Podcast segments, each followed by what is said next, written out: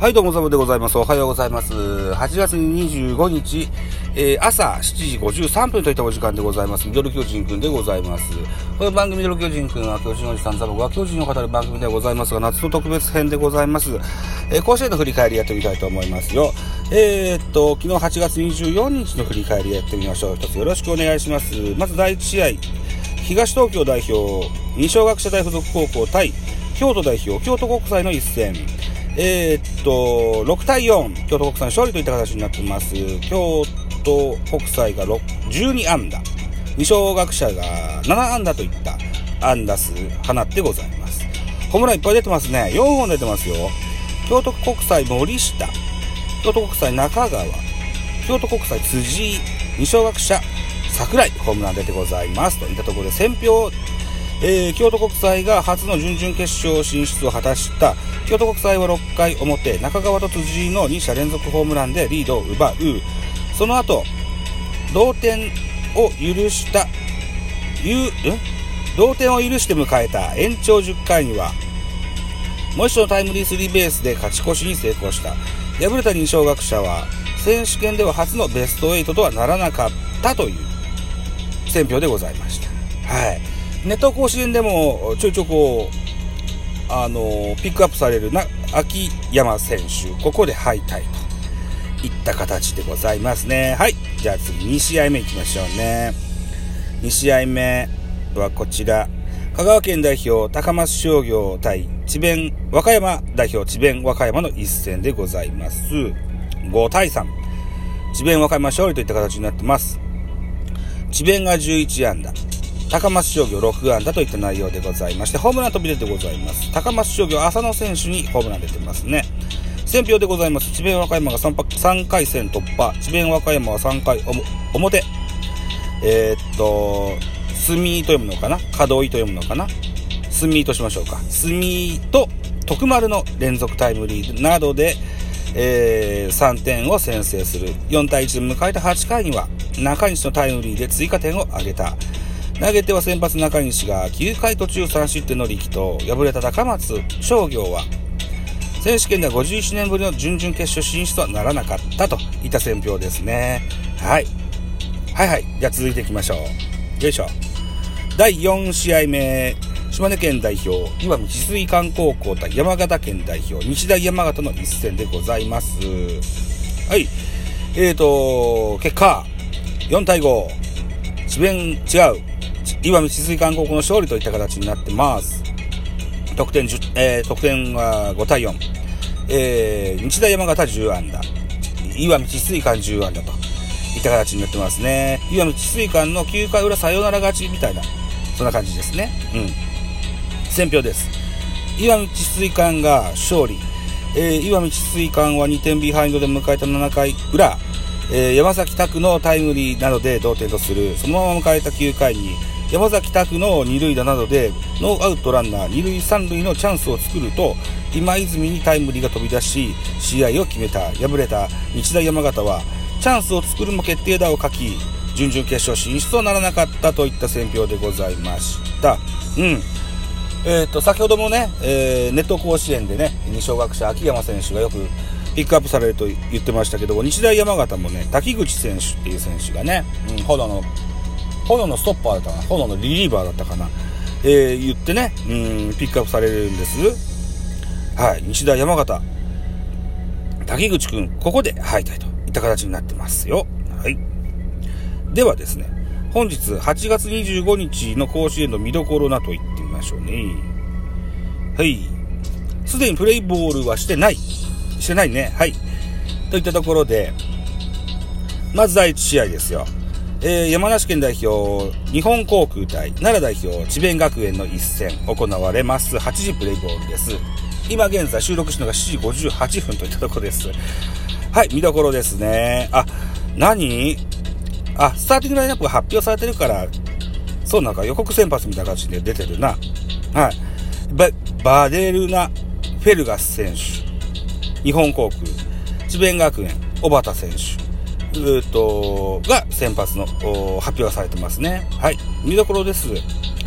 初の準々決勝進出を目指す日本航空。2回戦ではバデルナが2試合連続となる関東。打線も9安打で5得点を挙げるなど、投打ががっちり噛み合った。今日もチーム一丸となって戦い抜き、同校の歴史に新たな1ページを刻みたい。一方、智弁学園は2回戦でツーランを含む3安打4打点をマークした前川に注目。プロのスカウトも注目を、あ、熱視線を送るスラッガーはこの試合でも打線を牽引する活躍を披露できるかという、うん、なんだ、見どころでございますね。はい。うん。えー、っと、えー、っと、だな。そうですね。で、そうそう。えー、っと、ネット甲子園でもですね、えー、っと、この智弁学園、前戦った相手が確か、横浜高校でしたね。うん。で、横浜と高校対策に、いつもクリーンナップを打つ前川選手を1番に据えて、えー、相手にプレッシャーをかけたと言ってましたけども、このゲームは3番でのスタメンが発表されてございます。はい。前川選手もよう打ちますからね、えー、このゲーム楽しみにしたいというふうに思います。第2試合です。第2試合目です。長野県代表、抹消学園対高知県代表、明徳義塾高校の一戦、見どころです。1回戦で猛打を振るった抹消学園。中でも3番、織茂が5安打6打点をマークするなどクリーンアップが3人で計10安打12打点を記録した。今日も自慢の打線を武器に試合を優位に進めたいところだ。一方の明徳義塾は2回戦では10フォアボール3デッドボール、3犠打、3盗塁としぶとい攻撃で8得点を奪い、相手投手陣を攻略した。この一戦でも持ち味を発揮し、準々決勝に進出できるかと。いった内容ですね。粘って粘って10フォアボール3デッドボールか。っていう意味ですよね、きっとね。3ギダ、3通り。ほー。名称は怖いですな、やっぱ。はい。といったところです。で、本日3試合目、神戸国際大附属高校、兵庫県代表です。と、長崎県代表の長崎商業一戦、見どころです。選手権初の準々決勝進出を狙う神戸国際大附属高校は、えっ、ー、と、2回戦では坂上が投げては143球カウント、打っては、えー、先制本塁打に勝ち越しタイムリーと投打にわたり活躍を見せた。この一戦でもチームを勝利に導く活躍を見せることができるか、一方の長崎商業は打撃に注目。2回戦、猛打賞の大坪、打率8割の松井を筆頭に、今大会チームの打率が4割を超えると、4割超えと抜群の攻撃力を誇る。この一戦でも下位打を連発し、69年ぶりの準々決勝を果たせるかと、準々決勝進出を果たせるかと、いった見どころでございます。本日最後、岩手県代表、盛岡大附属高校対滋賀、近江高校の一戦でございます。盛岡大附属高校はエースの渡辺に注目。2回戦では8回2アウトまでパーフェクトピッチングを見せるなど、今大会2試合とも1人で投げ抜き、失点ゼロと圧倒的な結果を残している。この一戦でも回答を見せ、チームを準々決勝へ導きたい。対する近江は、えー、2位のが、打撃好調だ。2回戦ではソロとタイムリーを放ち、2, 2試合連続となるマルチ安打を達成。今日も持ち前の打棒を発揮し、チームの勝利を呼び込むことができるかといった内容が見どころでございました。と。はい、いったところでございますいやー、昨日は夜寝ちゃったのでこの収録ができなかったんです。で、朝、今撮ってます。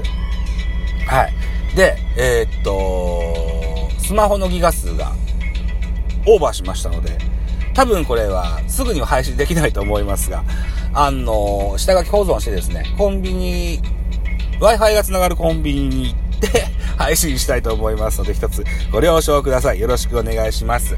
はい。といったところでですよ、えー、普段はね、うん、詳細にね、えー、っと、この8月24日の高校野球の結果を記入してアップしてるんですけども、それをちょっと割愛させてやってください。ね、アップした後に仕事が終わって、お家帰った後に、あの、書き込みます。あの、あの、なんだ？アップデートしますので、はい。よ、よろしくお願いします。いったところで、はい、本日以上です。締め工場も割愛です。はい、また次回でございます。バイ。